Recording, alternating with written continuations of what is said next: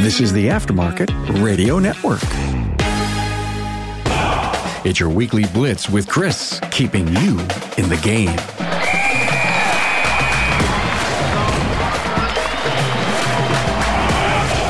Hey, good morning, everyone. Coach Chris Cotton from AutoFix Auto Shop Coaching here. I'm your auto repair shop coach. My goal is to help you, the independent auto repair shop owner, make your dreams come true. We do that by opening your mind to things you didn't know you didn't know and by getting you out from under your business and putting you in charge of your future and your family's future.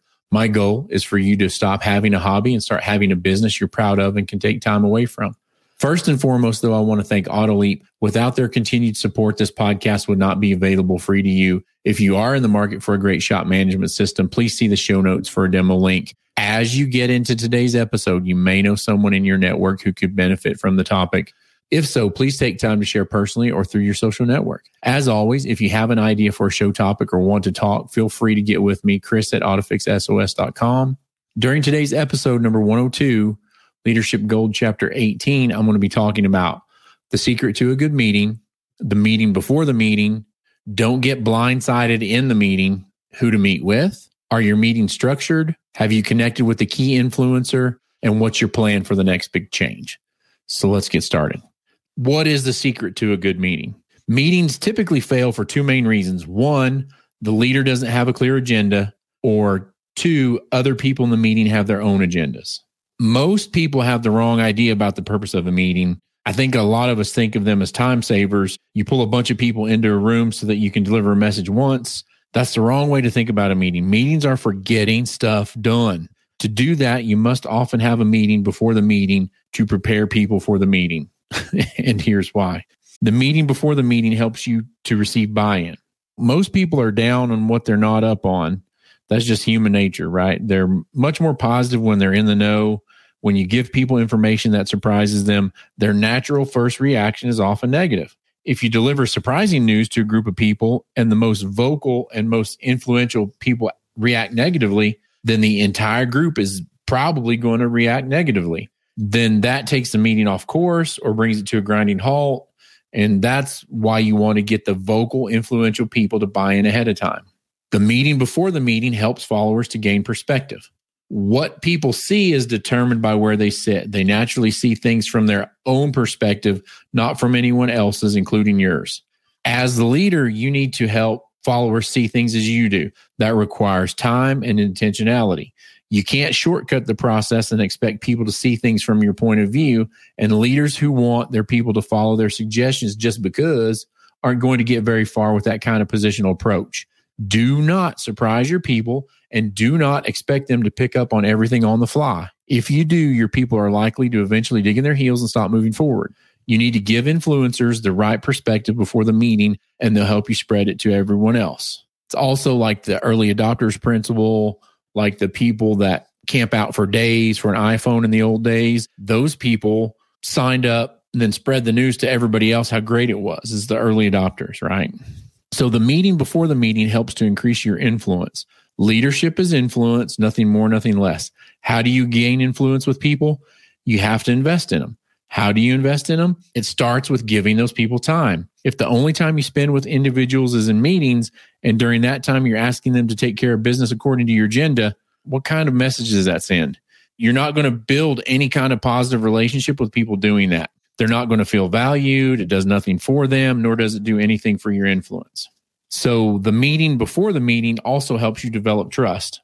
One of the most difficult responsibilities of a leader is being a change agent for the organization. Again, think visionary. Creating change requires trust from your people. When you have the meeting before the meeting, it gives you a chance to develop that trust. You can answer questions. You can more easily share your motives. You can cover details that you might not otherwise want to go into publicly. And really, most importantly, you can tailor the message to the individual with whom you're communicating. Also, the meeting before the meeting helps you avoid being blindsided. Good leaders are usually pretty good at knowing what's going on. They usually have strong leadership intuition and they're also connected to their people. They usually have a good handle on the intangibles such as morale, momentum, culture, etc. But even the best leaders can miss something. Sometimes during the meeting, before the meeting, the person they're talking to gives them information or insight that will help them avoid making a big leadership mistake. AutoLeap is a cloud based all in one auto repair software that helps to keep complete track of your business, from scheduling appointments to managing technicians to generating invoices. Supercharge your growth with AutoLeap. Customers that fully adopt AutoLeap see the following benefits in their first year 30% revenue growth, with top customers seeing over 100% growth, 75% decrease in no shows, allowing you to service more customers, three times increase in positive Google reviews, leading to stronger online presence 50% time saved on administrative tasks, driving increase in operational efficiency. Do it all with AutoLeap. Key features and functions include estimates, invoices, scheduling, Google reviews, inspections, communication, QuickBooks, reporting.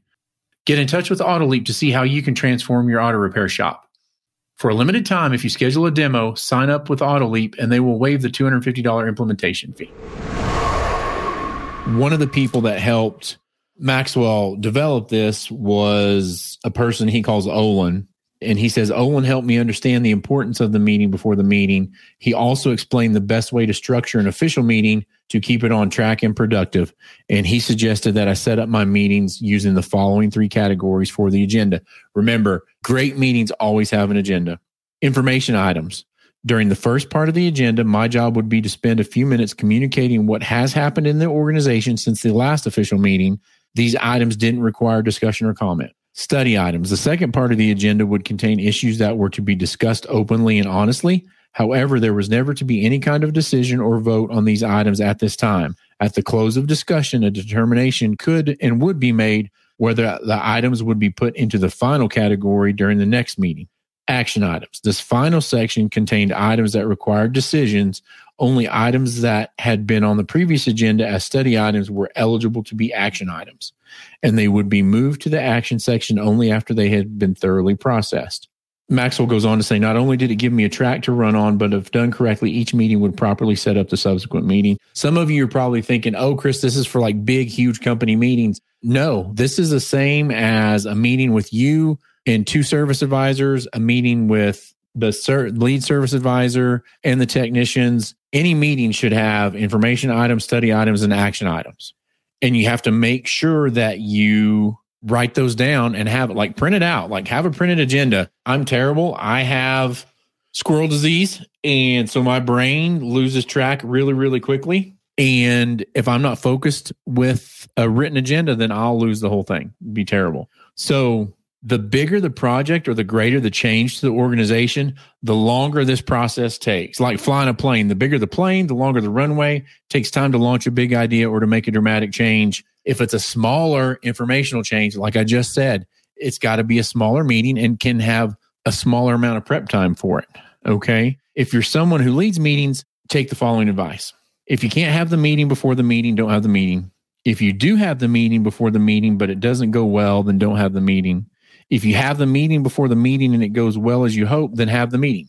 You know, having good productive meetings is really a matter of preparation and planning. Um, there's a quote that says, Good planning always costs less than good reacting. All's well that begins well. The more you prepare for the meeting before the meeting, the less time you'll have to spend doing damage control after the meeting. A leader never has to recover from a good start. So, what are the application exercises? Number one, are your meetings structured? Many leaders don't use a set structure for meetings. As a result, their meetings often spin out of control. How do you structure your meetings? Have you planned them to get the maximum results? If not, try using the pattern outlined in the chapter information items, study items, action items. Number two, have you connected with the key influencer? Who is the most influential person in the key meetings you preside over? Have you connected with that individual? And do you spend time with him or her outside of the meetings? If not, start having the meeting before the meeting with this person. You don't need to make any promises. You just simply have to say, Hey, can we get together? I want to discuss a couple of, of crucial ideas with you. If you've never built relationships with key individuals like this, or if you've butted heads with them in the past, it's going to take some time and several meetings before they're willing to share their opinions. But if you do that, you can work toward open discussion and consensus, and you're not going to get blindsided in the meeting. Number three, what's your plan for the next big change? If you're responsible for a large organization or even smaller department initiatives, you can't afford to implement them without planning to have meetings before the meeting. Plan meetings according to levels of influence. Begin with individuals who influence the top position leaders, then meet with the top position leaders, then meet with the top 20% of influencers, and then meet with everyone in the department or organization. Always make it a part of your preparation to plan these pre meetings and do not move forward unless you can actually have them. Again, I don't want you to give me the excuse of, Chris, this sounds like big things for big companies. Don't build it up to be that. Make it what it needs to be to fit in your organization. Okay.